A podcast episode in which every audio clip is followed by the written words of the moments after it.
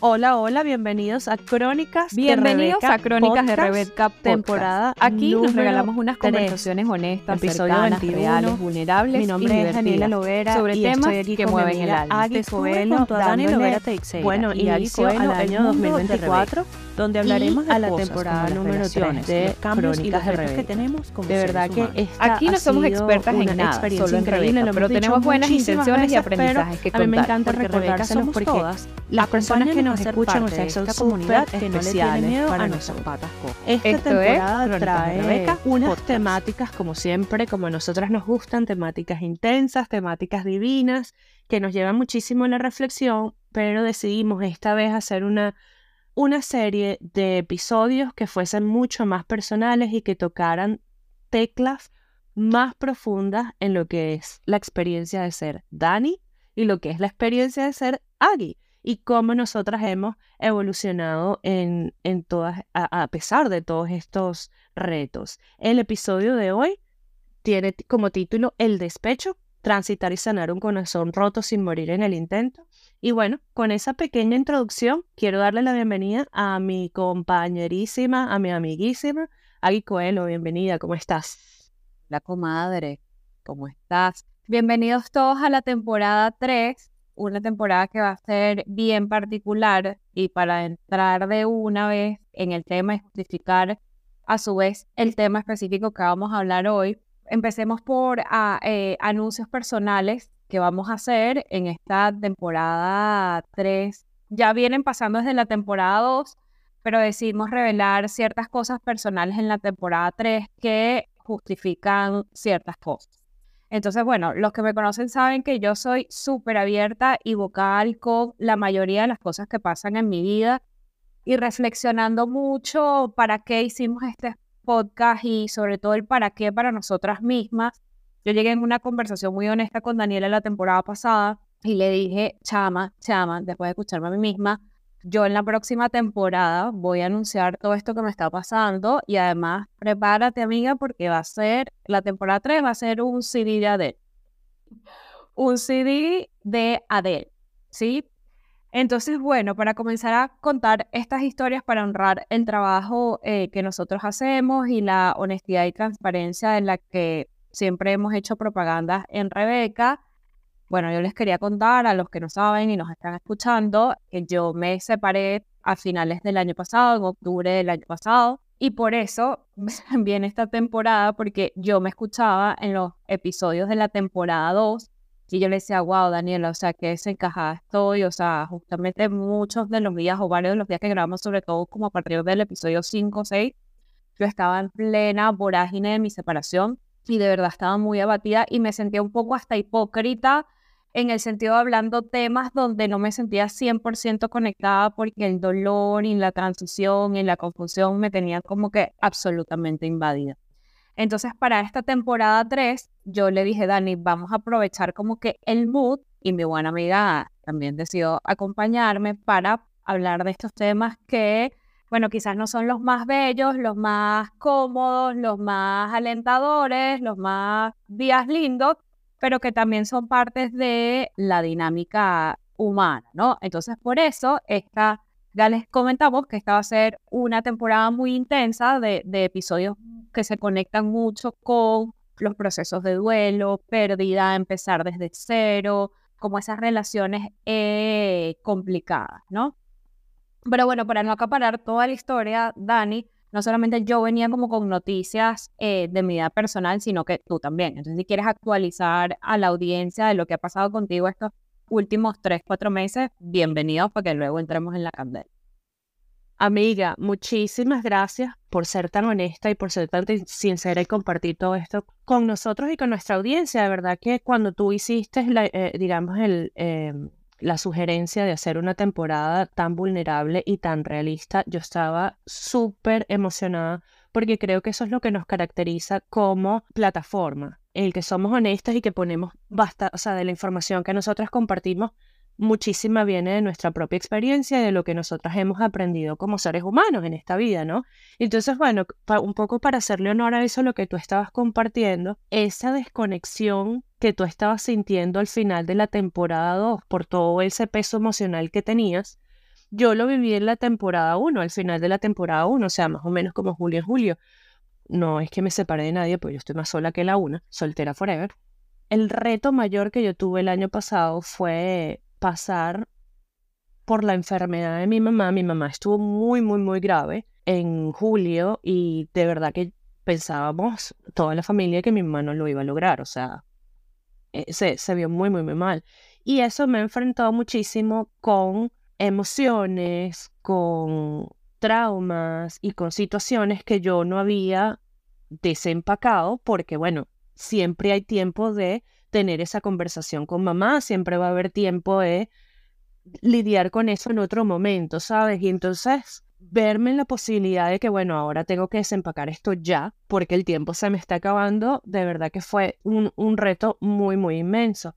También que el año pasado, pues casi todo el año pasado estuve desempleado, solamente trabajando en el podcast y eso, y eso puso muchísima presión sobre mi salud mental y mi salud emocional. Me vi en una, con un diagnóstico de depresión bastante severo muchísimas cosas se han revuelto en mis emociones y bueno, este 2024 empieza con una cara muy distinta, sobre todo porque, bueno, gracias a la medicina, literal, gracias a los medicamentos, mi depresión está en muchísimo eh, más control y una de mis prioridades es volver a terapia regular con Lisette, sea una vez al mes o dos veces, para seguir trabajando en esas emociones que se revolvieron tanto con, la enfermedad de mi mamá y que bueno, ya lo he dicho muchas veces, yo tengo mommy issues, los he identificado y hay que trabajar en ellos, o sea, hay que trabajar en ellos. Y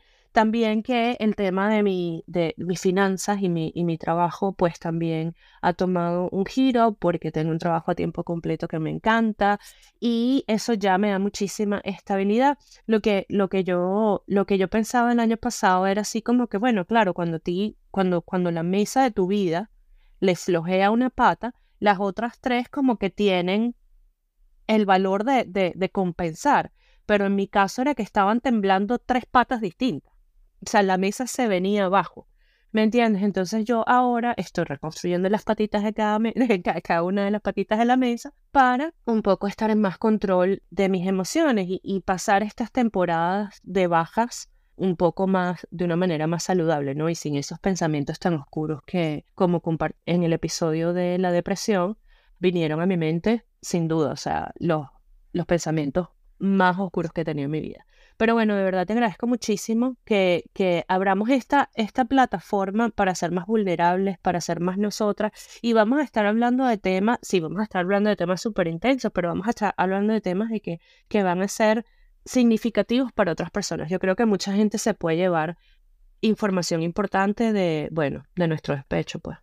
Sí, además como como lo decía Víctor Frank, el ser humano es un ser humano de, sentido, de, propósito, de darle sentido a las cosas. Y yo creo que si bien no controlamos mucho o algunas de las cosas que nos pasan, sí es nuestra responsabilidad darle sentido. Entonces, si a través de todas estas experiencias que vimos nosotros podemos convertirlo en algo para ayudar a alguien o para que resuene, simplemente para que acompañe, como muchas de las cosas que nosotras leemos y el, mismo eh, contenido que uno consumimos a veces es simplemente ahí como como un cariñito, como una manito por el hombro de que sabemos lo, lo que estás pasando. Entonces, bueno, este primer episodio lo vamos a dedicar a tener el corazón eh, roto, el despecho, como decimos en Latinoamérica, que creo que es una, una palabra súper cargada, pero es esa realidad de sentir que uno tiene eh, el corazón roto. Vamos a dividir el episodio en dos partes, en analizar e, ese sentir, el estar con el corazón roto, porque creo que siempre nos queremos ir a la solución, la solución, la solución que puedo hacer para dejar de sentirme así. Y pocas veces hablamos de, ese tránsito como tal. Y luego en la segunda parte del podcast vamos a dedicar a hablar de ciertas cosas que nos pueden ayudar y otras que definitivamente no nos ayudan cuando estamos viviendo tener el corazón roto. O bueno, como yo le contaba a la audiencia, a nuestra gentecita que nos escucha y el que está aquí por el chisme para que se lleve el chisme completo, este, yo me separé de Miguel después de 11 años de eh, relación. Miguel fue mi esposo, eh, con una relación muy intensa y muy particular y muy importante para mí. O sea, yo creo que en 11 años Miguel y yo vivimos lo que muchas parejas quizás no viven en toda una vida. O sea, Miguel y yo vivimos relaciones a distancia, vivimos pérdidas. Eh, Miguel vivió conmigo la, la muerte de mi papá, perder un papá, emigrar, vivir en países distintos, vivir en lugares muy chéveres, vivir en lugares no tan chéveres, eh, pasar momentos económicos súper complicados, pasar momentos económicos súper cómodos, eh, lidiar con los retos familiares eh, de cada quien. Y yo, para ser un poco respetuosa con Miguel, quizás no, no voy a ahondar ahí, pero acompañar al otro en todos los retos familiares que tiene esa persona del otro lado, infidelidades. O sea, Miguel y yo tuvimos un compendio en 11 años de muchísimas cosas. Tanto fue así que nosotros, eh, Miguel y yo nos casamos por la iglesia, por el civil, por todo, y nos separamos y nos divorciamos legalmente una primera vez, finales del 2018.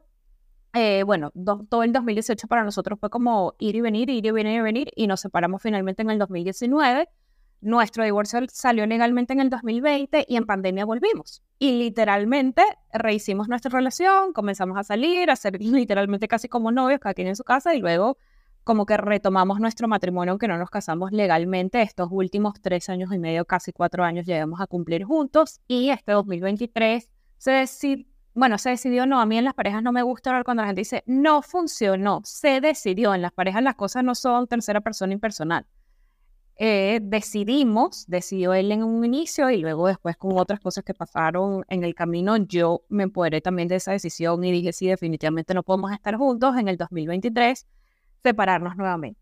Que para mí fue vivir otra vez, tener el corazón profundamente roto. Yo tengo esta particularidad que a mí me encanta hacerme experta en las cosas que me pasan, ¿no? O sea, dedico horas hombres a estudiar los fenómenos de las cosas que me pasan. Y yo ya traía una escuela bien grande en el 2018, la primera vez que nos separamos, que ha sido lo peor que me ha pasado mis 37 años de vida.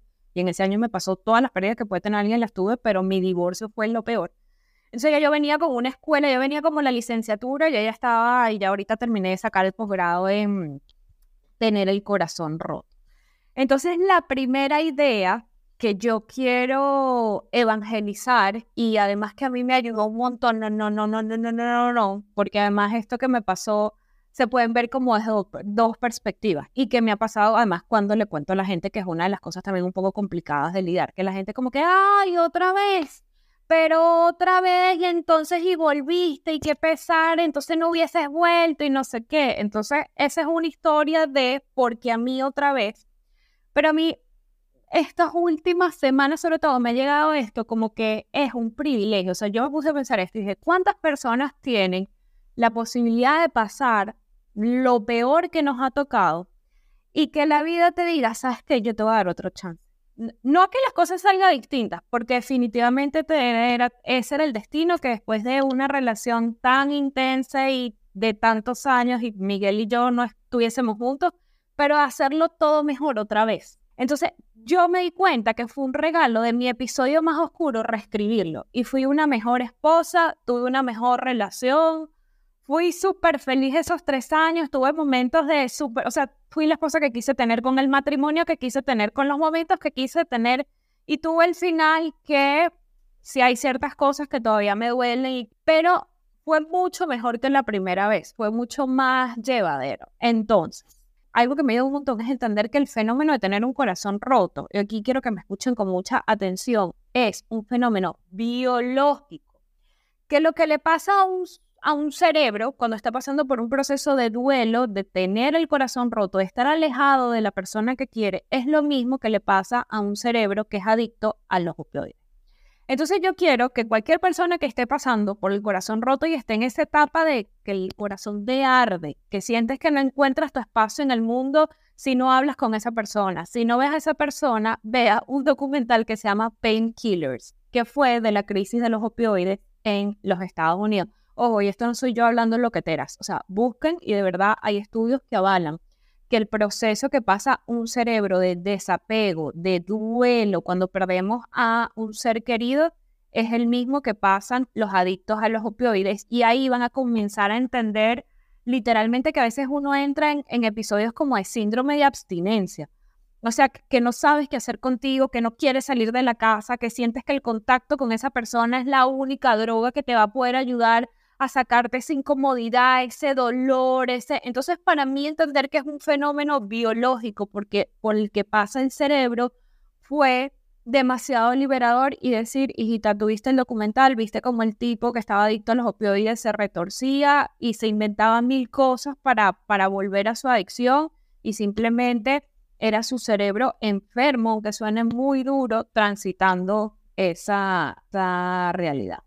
Me parece súper interesante lo que estás diciendo y algo de lo que quiero rescatar de lo que decías de esta segunda oportunidad que te dio la vida de vivir tu matrimonio otra vez. Yo creo que, y es algo que hemos conversado anteriormente, yo estuve ahí contigo en el 2018 de lejos, pero igual hablábamos todos los días, estaba súper pendiente y estaba súper, digamos, nerviosa de lo que estabas pasando. Y lo único que yo quería era que tú estuvieses bien y que pudieses salir de esa depresión que, que, que tenías en ese momento, que, era, que iba muchísimo más allá del despecho. Era una situación muchísimo más grave. Esta vez hay un despecho, hay un corazón roto, hay un, hay un dolor. Sin embargo, te lo dije hace unos días y lo voy a dejar aquí para la posteridad. Nadie te puede venir a jugar y decir es que no hiciste lo suficiente. No, señores, mi amiga Fátima Aguicuelo sí hizo lo suficiente o sea, se sacó la licenciatura en despecho, se sacó la licenciatura en ser una mejor esposa, se sacó el posgrado, el, el, doctorado, el postdoctorado, todo ¿Me entiendes? Y tú le pusiste todo el esfuerzo. Nadie te puede decir, coño, si hubieses hecho algo distinto, pero ¿qué más distinto hubiese hecho? Lo hice todo. Entonces esto lo quiero dejar para decirte a ti y a todas esas personas que tienen una segunda oportunidad, toma esa segunda oportunidad y haz todo lo que puedas para que las cosas salgan bien. Si no salieron bien, ya no dependió de ti. Tú te puedes felizmente lavar las manos y decir, señores, yo hice todo lo que podía. Esto no estaba en mis manos. Entonces, quiero que, quiero que siempre recuerdes que obviamente tienes el apoyo de todas tus amigas. Ay, chica. O sea, tú empiezas a llorar, yo empiezo a llorar también. Tienes el apoyo de todas tus amigas, tienes el apoyo de toda tu familia y nosotras sabemos todo, todo el esfuerzo que tú le has puesto a este, a, ese, a, esa segunda oportunidad que, que, que te dio la vida. Y te deja aprender muchísimo de ti, de lo buena persona que eres. Porque todo lo que perdonaste, siempre pusiste de, de, prioridad, yo voy a hacer todo lo posible porque mi matrimonio funcione. Entonces, un aplauso para ti porque hiciste todo lo que estaba en tus manos, amiga. Todo. Entonces, ahora ya hablando del tema de tener el corazón roto y de tener y, y, darnos un chance aquí de, ¿sabes? Collect ourselves. Es, hay una cosa que yo veo del despecho, o por lo menos así lo aprendí yo, que cuando uno está triste, por una pareja, específicamente por una pareja, tienes dos opciones. O te echas a morir de pobrecita tú, o ay, aquí no ha pasado nada y voy a salir con el siguiente, yo paso de, de una relación a la otra, o no importa, bueno, que era lo que a mí me pasaba, porque como lo estábamos hablando antes de empezar a grabar, no me acuerdo la última vez que estuve despechada. Y una de las cosas que siempre me viene a la cabeza es esa llorantina y ese me siento mal, me siento mal, me siento mal, pero con una intención de Mamá, me estás viendo que me siento mal. Amiga, me estás viendo que me siento mal. Jefa, me estás viendo que me siento mal porque lloro en el trabajo también. ¿Sabes? Y sobre todo porque sé que esta persona tiene acceso a mis amistades. ¡Ah! Mira lo triste que estoy, mira lo triste que estoy, lo devastada que estoy, un poco para traer esa, a esa información. ¿Sabes? Un poco para traer esa atención de la persona que ya no, que no está en mi vida.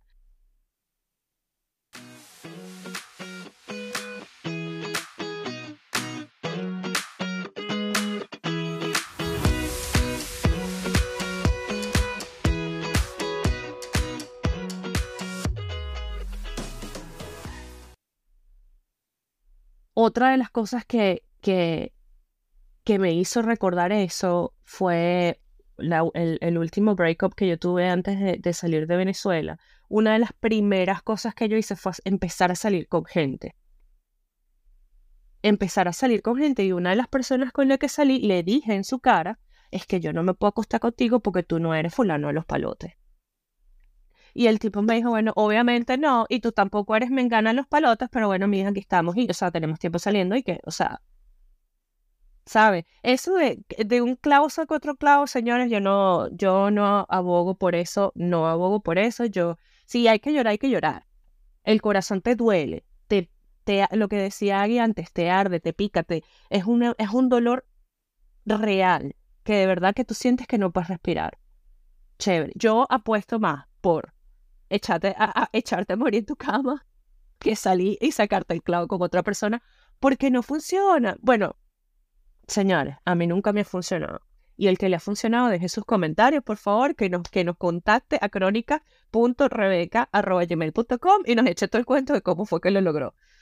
Pero em, yo creo que es súper, súper importante darle espacio al duelo de la relación, porque el despecho es, es, eh, tiene mucho que ver con el duelo.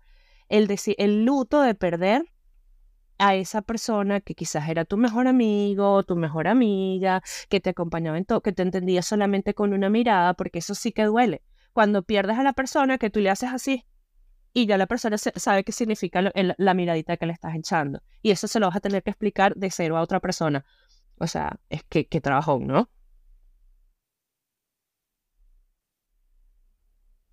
Sí, Dani, o sea, lo que todo la... y vamos a hablar más adelante de esas cosas que pueden ayudar o no pueden ayudar tanto cuando tenemos como, como el corazón roto. Y creo que socialmente, como muchos de los temas que hablamos aquí en Crónicas de Rebeca, la carga social que tenemos para superar el tema del corazón roto rápido es más, ojo, y no solamente con el tema de una separación eh, romántica, hasta cuando se nos muere nuestra mascota. O sea, si no te pasa algo como que se te murió tu papá, tu mamá o algo así súper mega trágico, entonces hay, hay, como mucha presión social y muy poco espacio para estar con el corazón roto. Hay como una presión de tienes que estar bien, tienes que estar bien. Y hay que entender, como ya lo dije, es un proceso biológico. Hay muchos factores que influyen y por eso muchas personas pueden vivirlo de manera distinta. El estilo de apego influye. Si uno es de un estilo de apego ansioso, pues esto, la pérdida de la persona te da en el core, en el core que es estar sin esa persona, sin esa fuente de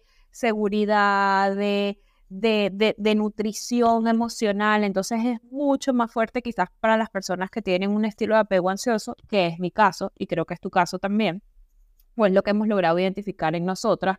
Si fuiste tú o no la que tomó la decisión, si fuiste el que dejó o el dejado, el tiempo que tenía esa relación, también los términos y condiciones, no es lo mismo terminar una relación por una infidelidad o un maltrato horrible o si las dos personas maduramente se han dado cuenta de que, o sea, es una cosa multifactorial y a veces cuando se te juntan todos los menos chéveres escenarios posibles, eso hace que eso sea mucho más complicado. Y volvemos otra vez a la conciencia y en las notas en la Rebeca para llevar, yo les voy a dejar como todos los, los, canales y las plataformas que tiene eh, una gringa que se llama la doctora Lisa Marie Bobby, que ella es experta en duelos amorosos y ella fue la que se dedicó a estudiar, o una de las personas que se ha dedicado a estudiar el fenómeno de cómo se comporta el cerebro cuando tenemos el, el corazón roto. Entonces no podemos esperar funcionar igual de la misma manera cuando tenemos un,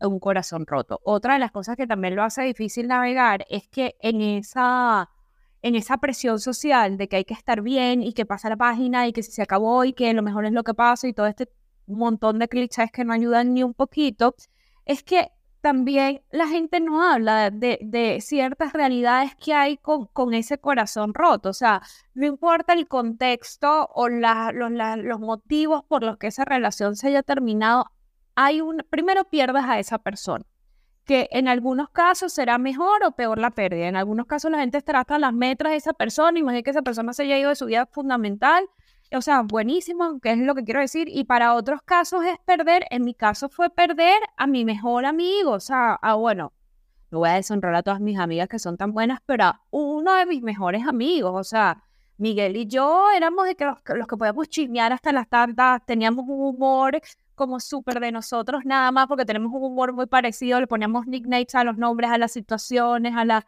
O sea, era la, a mí me pasaba algo en el trabajo y era el primero que yo llamaba, no solamente porque fuese mi esposo y para contarle, es que yo confiaba en el criterio de Miguel y también sus rollos eran como míos, o sea, fue perder a un montón de cosas en una sola persona, también como lo comenté antes, fue perder esa persona que ya tenía todo mi historial de 11 años. A veces no nos da fastidio cambiar de psicólogo, de médico, solamente por la tarea de empezar con ese historial médico desde cero. O sea, Miguel conocía desde el drama que yo traía de mi relación pasada, cuando me conocí de mi primer novio, que también fue súper, un hito súper importante en mi vida, hasta mis dramas familiares, mi, mi, mi evolución, porque yo no soy para nada o tengo muy poco de la niña que conoció a Miguel a los 25 años. Entonces, perder todo eso, más perder a la persona, más entender que no quiere estar contigo, más, o sea, es un montón de cosas y, y además es una parte de ti. O sea, hay una parte de mí, ya yo he hecho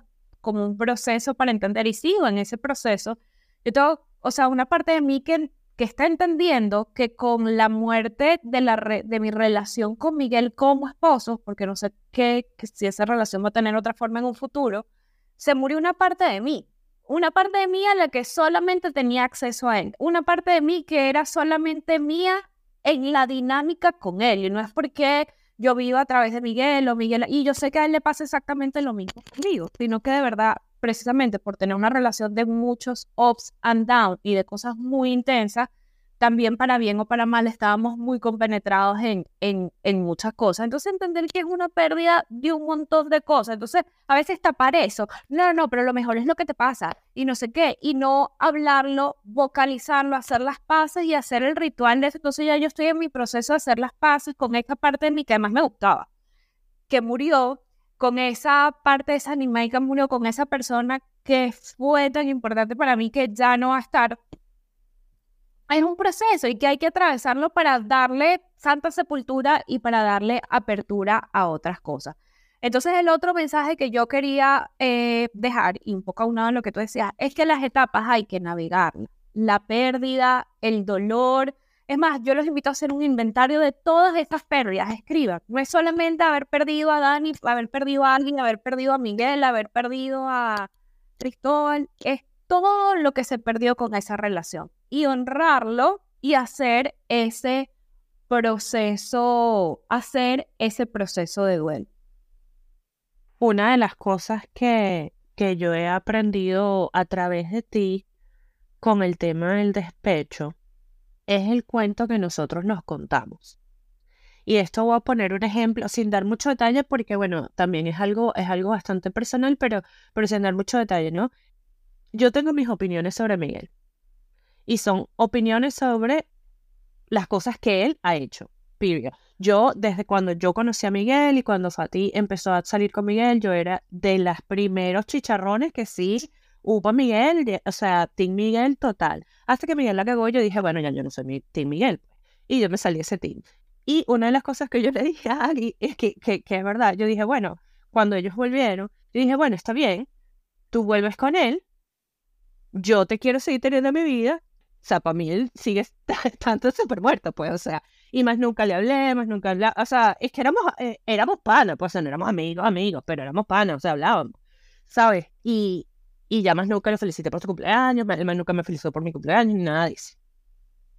Pero esta segunda vez que, que, rompieron, una de las cosas que, que me enseñaste tú, Wagi, que yo soy muy vocal con mis opiniones. Yo tengo opiniones sobre todo, señores, sobre todo en la vida. La lluvia, el, viento, toda vaina, tengo, tengo opiniones. Y sobre Miguel yo tengo opiniones. Y en una conversación estamos hablando aquí yo y yo empiezo a vociferar y alguien me dice, ya va, eso no es parte del cuento que yo me quiero contar. Vamos a dejarlo hasta ahí. Y así fue que yo entendí, ya va, ya va, echa para atrás, tú no estás aquí para satisfacer tus opiniones o tu propio ego, tú estás aquí para apoyar a tu amiga, apoyarla en su proceso. Y, cada, y después de esa conversación, cada vez que, que alguien me, me, me llama me, o me escribe para decir, coño, pasó esto, siempre pregunto, ¿qué quieres? ¿Mi opinión o mi apoyo? Porque mi opinión es una cosa que no puedo controlar. mi apoyo está ahí incondicional. Entonces eso es algo que me, que me que yo aprendí a través de ti, porque yo digo, entonces, ¿qué cuento me quiero echar yo? Y así yo he visto muchas de mis relaciones en retrospección y digo, ah, ok, bueno, yo me voy a dejar de echar este cuento. El de el cuento de, ay, pobrecito mi noviecito, el colombianito que no, no, o sea, pobrecito un coño.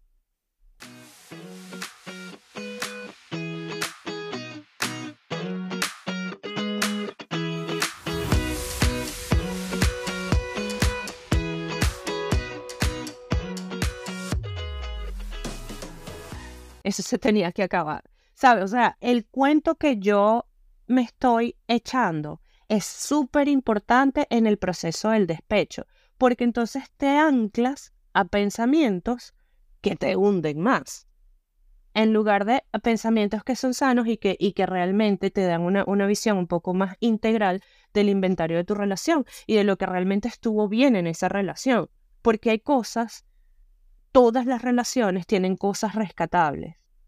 Y de eso es lo que nos tenemos que nutrir en cuando tenemos el corazón roto y aprender que, bueno, cada día es un paso adelante, las cosas no se van a sentir igual, va a llegar un momento donde de verdad, bueno, ya se puede pasar la página, pero tú tienes que darle espacio a ese paso de página porque si te apresuras a pasar la página, te pierdes parte importante del libro, te pierdes parte importante de la, de, la trama de la, de la, historia. Entonces creo que es súper importante que nos anclemos en la parte de la, de la historia o de la historia que nos queremos contar, que sea realmente lo que queremos salvar de ese recuerdo y no que sea algo que nos hunda o las opiniones de tus amigas que bueno, que no se pueden quedar pues, porque ella es así, ella tiene opinión de todo.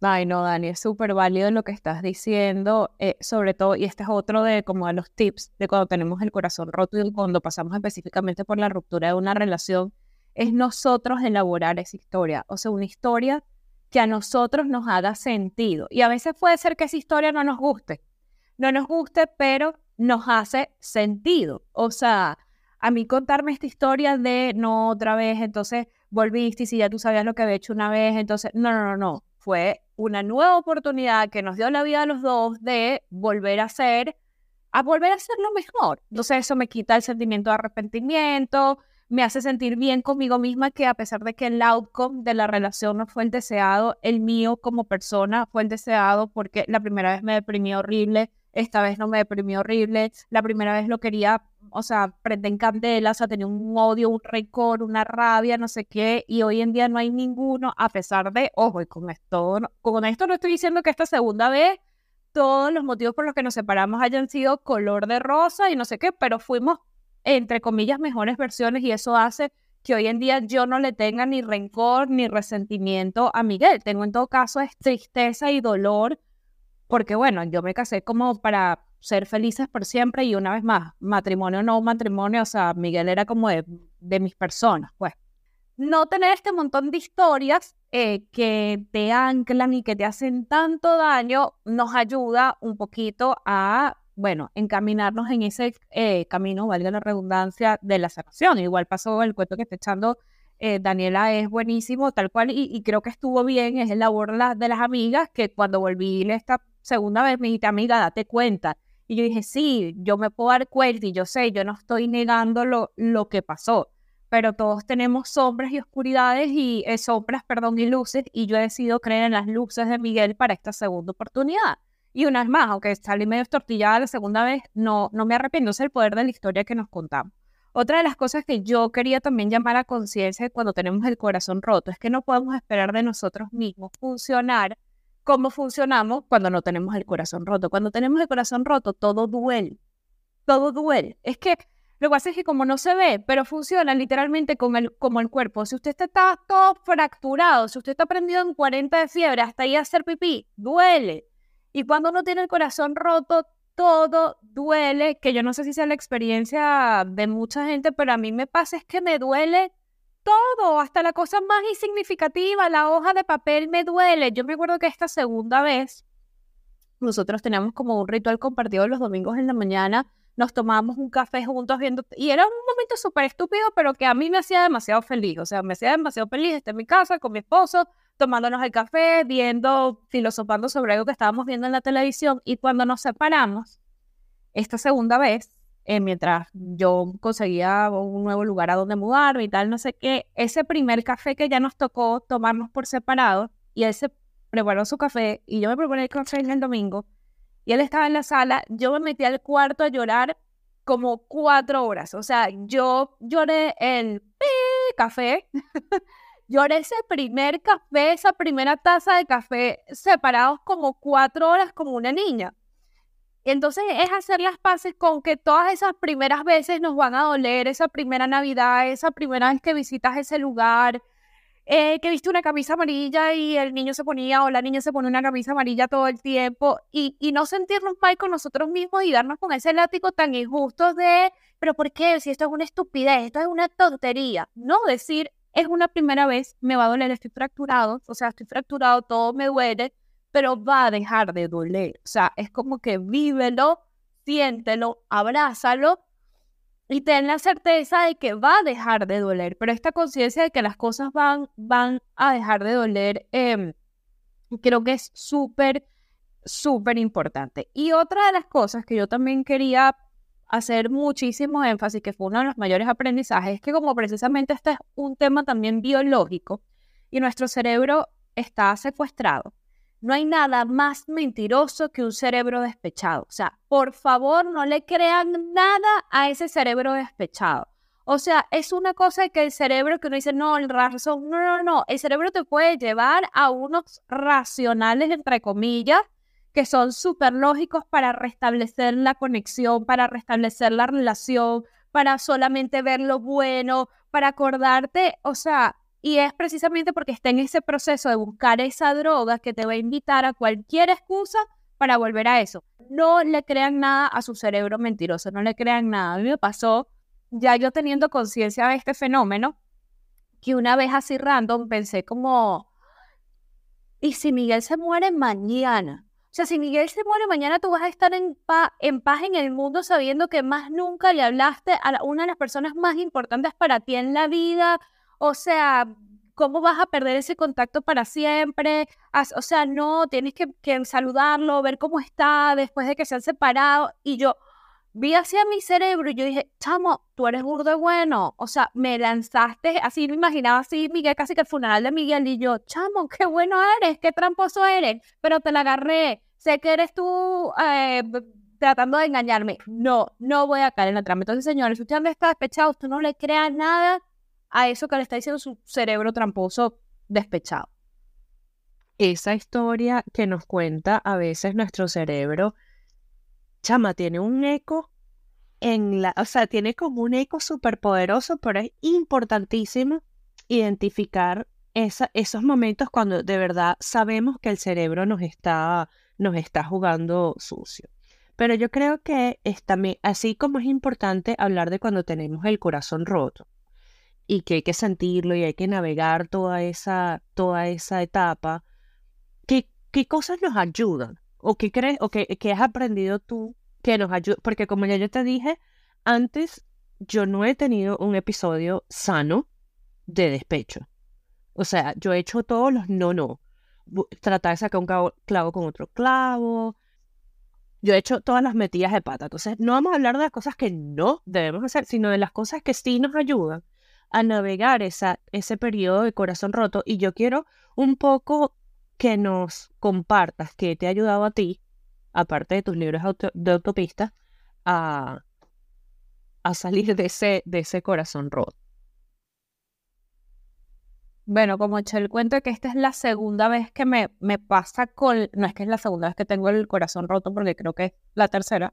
o sea, mi primer novio con el que me iba a casar, Miguel, el primer divorcio y la segunda separación ya yo traía como las prácticas, ¿sabes? Lo que no funcionaba. Y receta número uno, así que esto debería vender como en un lister de pastillas.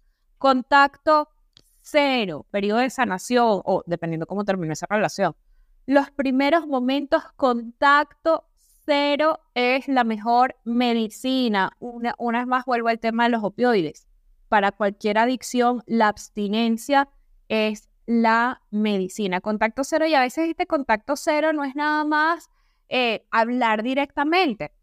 son cosas como que fueron cosas que yo hice muy mal la primera vez, que el cerebro se, vuelve, se sigue estimulando de esa droga, si sea en una foto, en un mensaje. Entonces, mientras menos estímulos le deja ese cerebro y más los nutros de experiencias nuevas, vamos a sanar más rápido. Ya habrá un momento, ya habrá un momento donde si queremos desenvolvamos la foto y las veremos con otro ánimo, recordando, sin dolor, pero mientras eso pasa, contacto cero. El tema de también el contacto con las personas que se relacionan con, con, con esa persona, y en mi caso tengo que decir que esto mm, eh, me cuesta un montón, porque yo a los amigos de Miguel los quiero un montón y también sé que soy quería con ellos, con la familia de Miguel, o sea, mi, mi ex suegra es una de mis mejores amigas, o sea, ha sido muy difícil, pero he tenido la primera vez, vivía con ellos para arriba y para abajo, como que si nunca me hubiese separado, y esta segunda vez aprendí que gente que quiero mucho, todavía mantengo el contacto, hablo con ellos, pero en una menos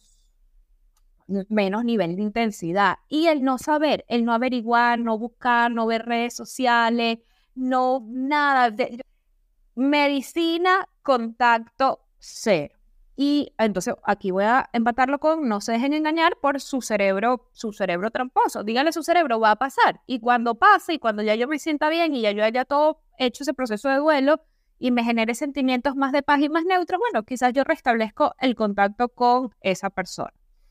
Y luego otro punto que tú decías, muy importante, el duelo bien hecho implica estar solos, solos. Yo sé que sobre todo para las personas que son como dependiente emocionalmente, ojo, y no para los dependientes, porque los avoidance también una manera de evadir es saltar, eh, no, no haga eso, porque entonces usted se hace mal a usted, le hace mal a esa persona y está saboteando su proceso de duelo. Además que las rupturas son una maravillosa oportunidad para aprender y para hacernos mejor. Aproveche tanto dolor para ser mejor usted mismo, que es lo que me ha quedado a mí en mis rupturas. O sea, yo he decidido, ok, yo fallé en A, B y C, cómo yo disminuyo estos gaps y empiezo a hacer un trabajo personal para que me pasó para ser menos controladora, para ser menos totalitaria y lo logré en mi segunda fase. Y en esta segunda fase dije, bueno, una tarea pendiente es el amor propio. Entonces, ¿qué tienes que hacer tú de, de esta segunda ruptura para trabajar en tu... Y eso si uno está con alguien calentándole la pata de la oreja y poniéndole otra cara a la misma figura, no lo va a lograr. Entonces el tema de saltar en otra relación, además que me parece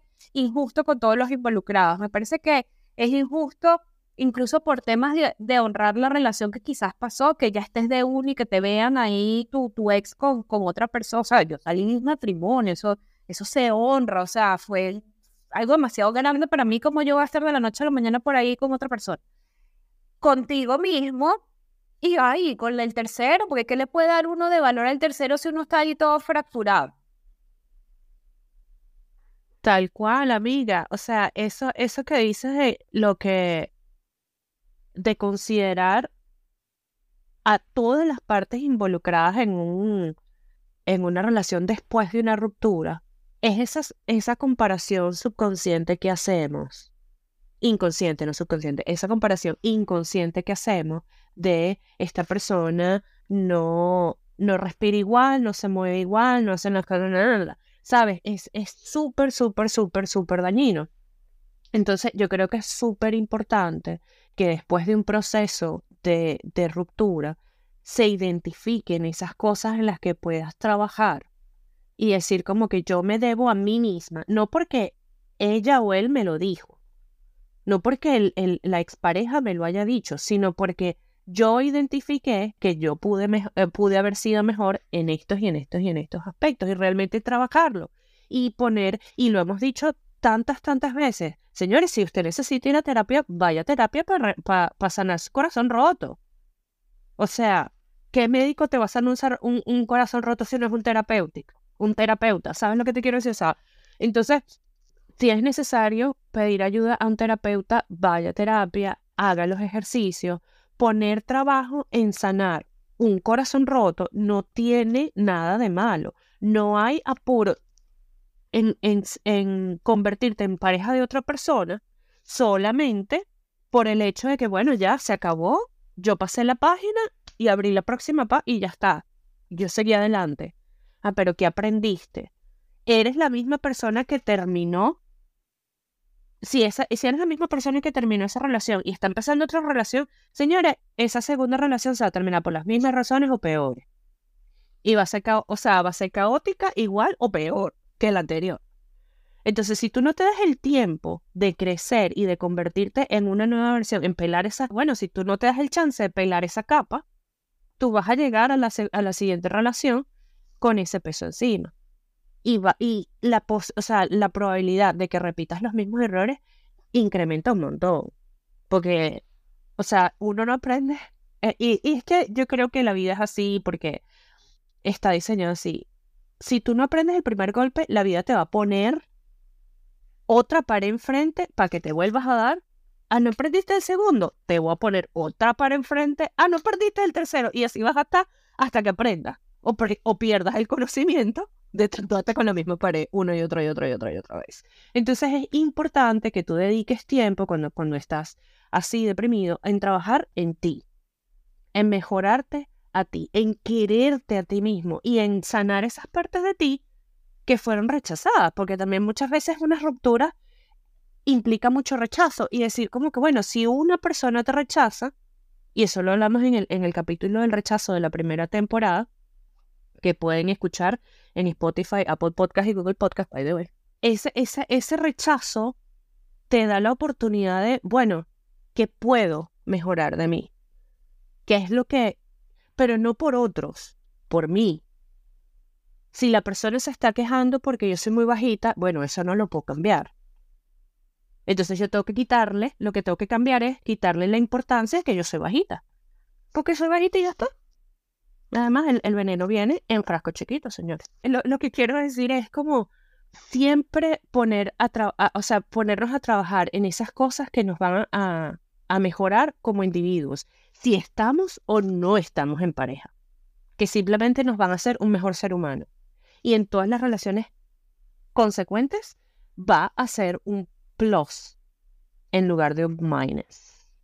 A veces hablamos mucho del fracaso de las relaciones porque termina. Y sí, o sea, si el único indicador de éxito que tenemos para una relación y para nuestras relaciones es la longevidad de cuánto dure ese vínculo y en qué condiciones, sí.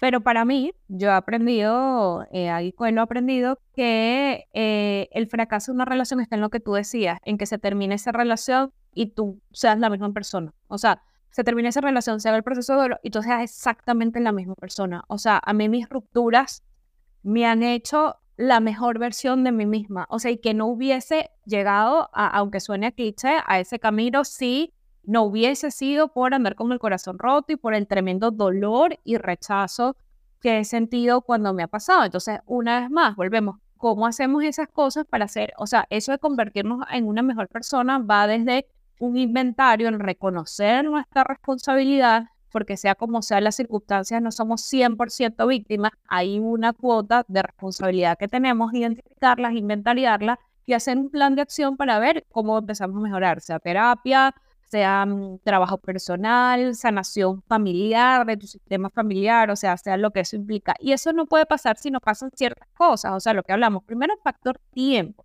no se engañen. Y esto de que es que ya yo llevaba medio año haciendo duelo en la relación. No, no, no. Puede ser que tú salgas mucho más convencido de que tu proceso de desapegarte emocionalmente de cierta forma en esa relación y te, y te desenamoraste y ya no estás enamorado. Hay gente que le pasa. Pero el estar, la abstinencia empieza cuando ese vínculo se rompe. Entonces, claro, yo sé que es demasiado sexy esa abstinencia taparla con otra presencia y tener a alguien a quien tú le echas tus cuentos. Y si alguien salió de la nada, le echas tus cuentos y le llamas para ver cómo te fue, cómo no estás y, y qué comiste y no sé qué más y vamos a hacer esto. Es muy cómodo, es muy, muy cómodo. Pero luego vamos a volver al punto cero. Vamos a volver al punto cero incluso sintiéndonos más vacíos porque vamos a decir, ha pasado tanto tiempo, han pasado tantas personas y yo me sigo sintiendo de la misma manera. Entonces, ese proceso lleva ese duelo, también voy a dejar la recomendación eh, de una niña venezolana, yo le digo la coach malandra, pero es buenísima, ella también es experta en duelos amorosos y te malandrea y todo, pero de verdad te canta muchas realidades y ella parte de su terapia es hacer un proceso de duelo sano, mi último duelo, y eso implica un montón de cosas, tiempo, estar solos, eh, hacer trabajo, o sea, de déjame procesar esto, déjame ir a terapia, no me voy a inundar en alcohol, no me voy a inundar en marihuana o cualquier cosa que sea, o en rumbas y tal, que fue una de las cosas que yo no hice también en el primer 2019, porque rumbié más de la capacidad que mi cuerpo daba. Y ojo, y a mí me encanta la rumba y seguiré yendo, pero no, ya no es como un método de escape como ese momento, o incluso cosas más sanas como el ejercicio exagerado, o entonces el escapar no ayuda. Cosas que sí nos pueden ayudar, el amor. El amor de sus amigas, como la que está aquí, el amor de nuestros familiares, el amor, el acompañamiento, pero no el amor romántico. O sea, el amor de la gente que nos rodea, porque bien como lo decía Dani, parte, yo creo que va a ser súper complementario este episodio, el del rechazo. Escúchense el del rechazo, el que grabamos, yo mismo me lo volví a escuchar cuando estaba pasando por esta transición. Y rodearnos del amor, de esas, y que sí hay, a mí no me vengan a decir que no hay nadie que lo quiera usted de una manera buena, que quiere su bien, así sea una persona, rodearse, rodearse, rodearse de ese amor y ser conscientes de esas prácticas de esas microdecisiones que nos hacen bien. Coño, no me voy a ir de rumba hasta las mil y llegar a las siete de la mañana súper borracha y voy a dejar de hacer ejercicio. O sea, sé que es difícil y hay momentos de indulgencia en este proceso, pero tratar de hacer esas, esas microdecisiones que nos ayudan y que no nos agoten. ¿Qué otras cosas, Dani, crees tú que cuando uno está en este proceso de tener el corazón roto y estar en proceso de duelo, que tendremos un episodio dedicado al duelo nada más, porque el duelo nada más no es por las relaciones amorosas, el duelo, obviamente, todos lo sabemos, puede ser por muchas cosas y dedicaremos un episodio a eso, pero específicamente cuando uno está como en este periodo de sanación, de tener el corazón roto, ¿qué cosas crees que pueden ayudar? Yo creo que, por lo menos en, en un cerebro como el mío, que, que, que yo necesito distracción constante, enfocarme en, en algún hobby o en algo que me haga feliz, bien sea pintar con acuarelas. Yo no tengo que pintar con acuarelas para llevarlos a un museo, lo que sea, ¿sabes? O sea, no tiene que ser algo profesional, pero poner ese, digamos, encontrar un outlet o encontrar una plataforma para sacar todo ese dolor y verlo plasmado en una hoja, en, un, en una canción. Digamos, la gente que, lo, que, lo, que estábamos diciendo al, inicio, ¿por qué Adele hace los, los, los álbumes que hace? Porque son una manera de ella sacar todo ese dolor, lo deja allí y está como en una cápsula del tiempo. Claro, Adele tiene el talento de ganarse yo no sé cuántos miles de, Grammy, Oscar, bla, bla, bla, bla, una maravilla. No todos tenemos ese talento, chévere. Pero poner ese dolor en, una, eh, en un outlet de creatividad, yo creo que nos ayuda muchísimo a, drenar sin tener que, que, que juzgarnos a nosotros mismos o decir lo estoy haciendo mal, lo estoy haciendo bien. No, estoy simplemente pintando con acuarela, estoy haciendo rayitas en un cuaderno, estoy haciendo journaling, estoy haciendo, escribiendo poemas o lo que sea.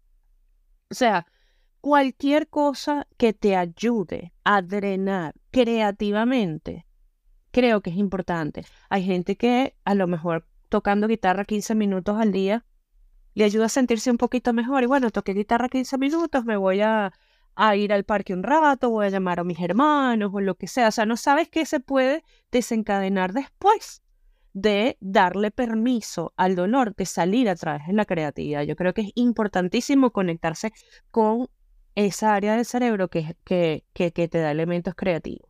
Y también yo creo que otras cosas de las que ayuda es encontrar la felicidad de hacer cosas by yourself, de hacer cosas tú solo, de sacarte a pasear. Literal, sacarte en una cita. Yo, yo sé que mucho, eh, hay, hay, mucho como que estigma sobre las mujeres que comen sola en restaurantes y no sé qué y tal y qué sé yo. Señora, estamos en 2024, se olvidemos de esa ridícula. Si usted tiene ganas de salir a comer pasta, bueno, vista, se pone perifollo, se perfume, se no sé qué, y vaya a comer pasta usted sola. Vaya al cine, no sé qué. Yo me acuerdo cuando tú terminaste esa primera relación que estábamos hablando, que fue cuando nosotras nos conocimos, básicamente.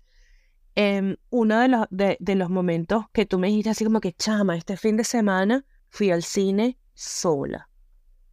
Y en ese momento, o sea, mi cerebrito de 20, qué sé yo, 24, 25 años, 26, no sé cuántos tenía, pobrecita, o sea, de mi, mi cerebrito infantil no lo entendió, pero ahora que lo veo de lejos, yo digo, qué importante que tú hiciste espacio para ti misma de hacer algo que nunca habías hecho sola y hacerlo igual y disfrutarlo igual y tus cotufas y tu película y tus tacones y tu vaina y sales. Y empezar a disfrutar del tiempo contigo y encontrar ese espacio que, que realmente te hace feliz. Una de las cosas que yo creo que te puede llevar, o sea, que, que puede ser peligrosa cuando aplicas esas, y, y lo digo un poco en, en, serio y en broma, ¿no? Es el hecho de que te guste mucho estar solo, que es lo que le pasó a este caramelito tropical que está aquí. A mí me encanta. O sea, yo aprendí mucho, yo he muchísimo a mi soltería, he aprendido un montón de cosas, pero yo me di cuenta con la última persona que yo estaba saliendo, que esta persona me estaba usando como un clavo para sacar otro clavo. Y yo le dije, no, gordita, no, gordita, no, no, no, no, no. O sea, tú no estás entendiendo. Yo te estoy permitiendo a ti compartir mi tiempo especial conmigo.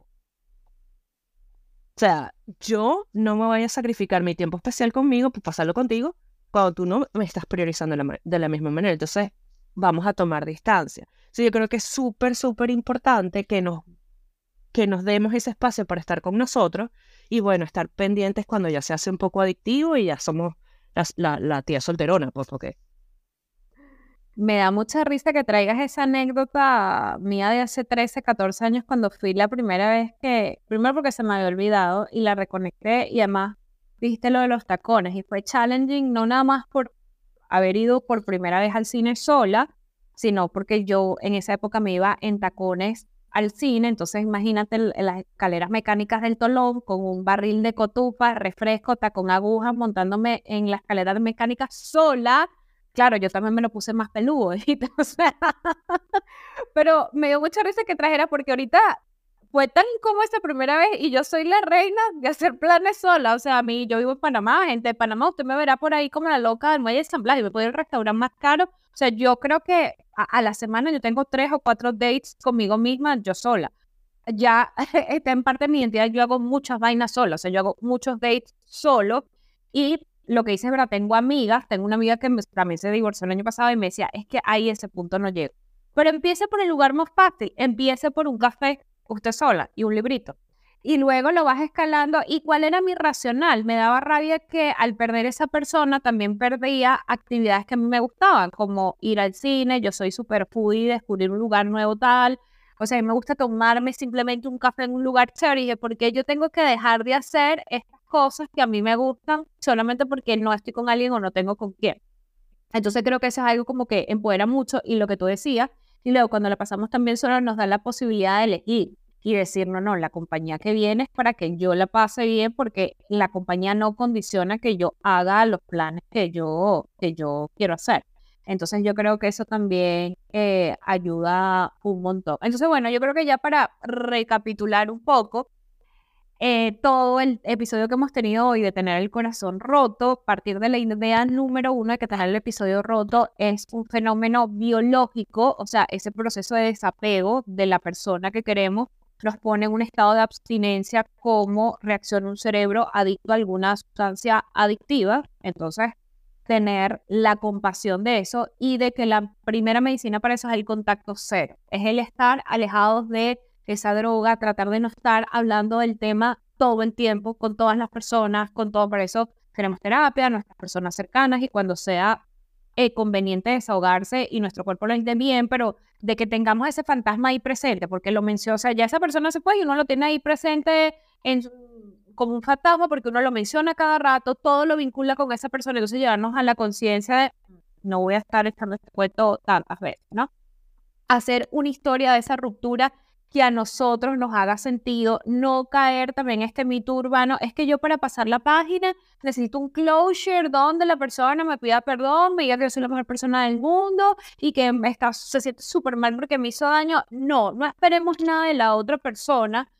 O sea, no hay nada que nos diga la persona es un engaño. O sea, los dos días a lo mejor viene, nos pide perdón y tal, no sé qué, y a los dos días usted va a llorar y se va a sentir mal porque no está con esa persona. Entonces, sí, la relación se honra a sí misma como para que haya un cierre digno, con palabras de reconocimiento, chévere. Pero si eso no se dio, no lo busque afuera. O sea, el closure se lo da a usted mismo, entonces no busque eh, nada más afuera, haga el inventario de cuál fue nuestra responsabilidad y empoderémonos en cómo podemos ser una mejor versión después de ese corazón roto. Vamos a rodearnos de las personas que nos aman, del amor que sí tenemos disponible, de nuestros hobbies, de nuestras pasiones. Yo sé que, no sé si hace algo chiquito de lo que nos apasiona y nos mueve, hacerlo, es momento de escogernos a nosotros y de, si esa persona no nos escogió, tratarnos lo mejor posible. Entonces no es que precisamente vamos a, a escogernos eh, nosotros y mucha compasión, entender que es un proceso de tiempo. Por lo general los especialistas hablan de un año aproximadamente de un duelo bien hecho. Ojo, y si no hace bien el duelo, mi hermano, te puede pasar ahí 10 años. Te puede pasar anclado en esa vaina 10 años. No el tema del tiempo sí, pero si lo hace bien. No van a ser ni dos meses, no van a ser ni diez, siempre y cuando usted haga eh, el, trabajo bien. No sé si quieres agregar algo aquí que te veo.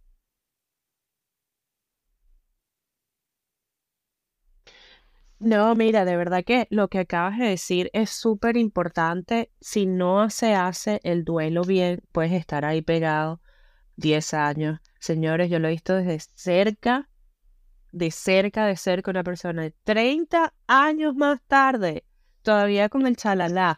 No, hermano, o sea, déjalo ir, déjalo ir. Entonces, yo creo que es súper importante recordar que tienes personas que, que, que a tu alrededor que te aman incondicionalmente. Se llame tu amiga, hermana, tía, mamá, abuelo, el perrito, lo que sea hay, o sea, no el perrito, pero sabes lo que te quiero decir, o sea, hay personas que te aman incondicionalmente y esa persona puede ser tu apoyo durante ese proceso de duelo. Y lo va a hacer porque las personas que amamos incondicionalmente, estamos ahí, hacemos una vueltita, yo trato de escribirle a todos los días, una vueltita de amor, ¿cómo estás? ¿Cómo estás? ¿Cómo estás hoy? Tal, qué sé yo, porque es importante recordarle, estoy aquí si quieres hablar, estoy aquí si te quieres desahogar. Y es importante también, señores, si el corazón se rompe, vaya a terapia. Si tiene la posibilidad, las finanzas te dan, la terapia ayuda.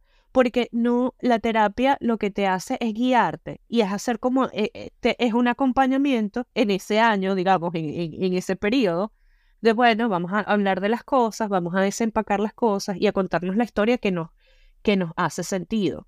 Y qué mejor que un, que un profesional imparcial que te diga, esa es la historia que de verdad te quieres contar o estás haciendo o te estás haciendo la víctima. Esa es la historia que te, estás, que te quieres contar o estás siendo muy cruel contigo misma. Y así sucesivamente, ¿sabes? O sea, tienes ese input de, em, de, una, de una profesional. Y lo último que yo diría, bueno, también encontrar otros otros ejemplos, como este episodio, el episodio del rechazo, que ya les dije que está el episodio disponible en Spotify, Google Podcast y Apple Podcast. Y, o sea, cualquier contenido que te llame la atención, que hable de estos temas, a ver cómo lo, otras personas lo están haciendo, porque uno también aprende viendo a otros. Yo he aprendido del tema, yo no he estado despechada en años, en años. O sea, yo, eh, yo he pasado rupturas y tal, y qué sé yo, pero nunca, o sea, pero no estaba despechada en años. Y yo he aprendido el despecho está acompañando a mi amiga. ¿Entiendes? Entonces, eh, eh, pero es que es cierto, ¿entiendes? Entonces, si hay contenido disponible para ti que te ayude a, a, a aprender de esos procesos a través de la experiencia de otra persona, pues Crónica Rebeca está aquí para ti. Así es sencillo.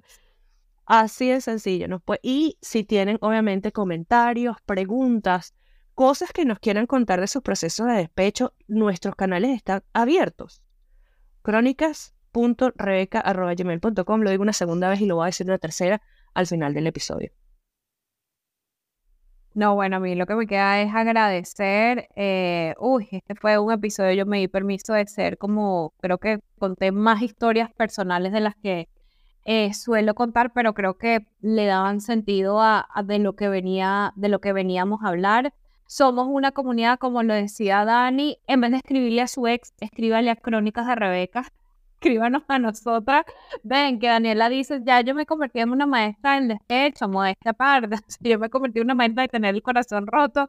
y, y chévere que esta experiencia compartida nos haga crecer. O sea, creo que más de lo que nos expusimos aquí vulnerablemente no se puede, entonces ni les dé pena ni les dé vergüenza, somos una comunidad, estamos para apoyarnos. A final de este episodio, especialmente en esto, voy a tratar de recopilar todo lo que, o varios de los expertos, porque muchas de las cosas que yo dije aquí no son ideas mías, sino de expertos que se han dedicado a estudiar este fenómeno de estar con el corazón roto, los vamos a dejar disponibles. Y eso, ser reiterativo y que no se olviden de que somos una comunidad, de que estamos acá, échennos sus cuentos de sus corazones rotos, cómo lo transitaron, cómo lo vivieron, cómo sienten que impacta esa ruptura, porque quizás fue algo que les pasó hace mucho tiempo y años después los pueden ver con otros ojos y lo quieren compartir con nosotros, pues estamos aquí para escucharlas con todo el cariño y, el amor del mundo. Y gracias también a todos los que se dedicaron a escuchar este episodio que fue bien intenso y bien eh, personal, pero también con mucho propósito. O sea, es la intención que hay detrás. Bueno, amiga, muchísimas gracias. Ya con esto le damos cierre a nuestro primer episodio de la temporada número 3 de Crónicas de Rebeca. Como les he dicho durante todo el episodio, nos pueden conseguir en Spotify, Google Podcast y Apple Podcast. Todos los, los follow, las estrellitas, los comentarios nos ayudan un montón a hacer crecer nuestra comunidad. Recuerden que esto es un proyecto que estamos haciendo de manera orgánica y queremos hacer crecer esa comunidad todos los días. Cada like, cada comentario nos ayuda un montón. Nos consiguen en Instagram como crónicas.rebecapod y el correo electrónico lo voy a repetir una tercera vez, crónicas.rebeca.gmail.com. Muchísimas, muchísimas gracias. Yo me despido en nombre de Agui Coelho y, mi, y de mi parte Daniela Lovera. Les agradezco un montón y nos vemos el próximo viernes.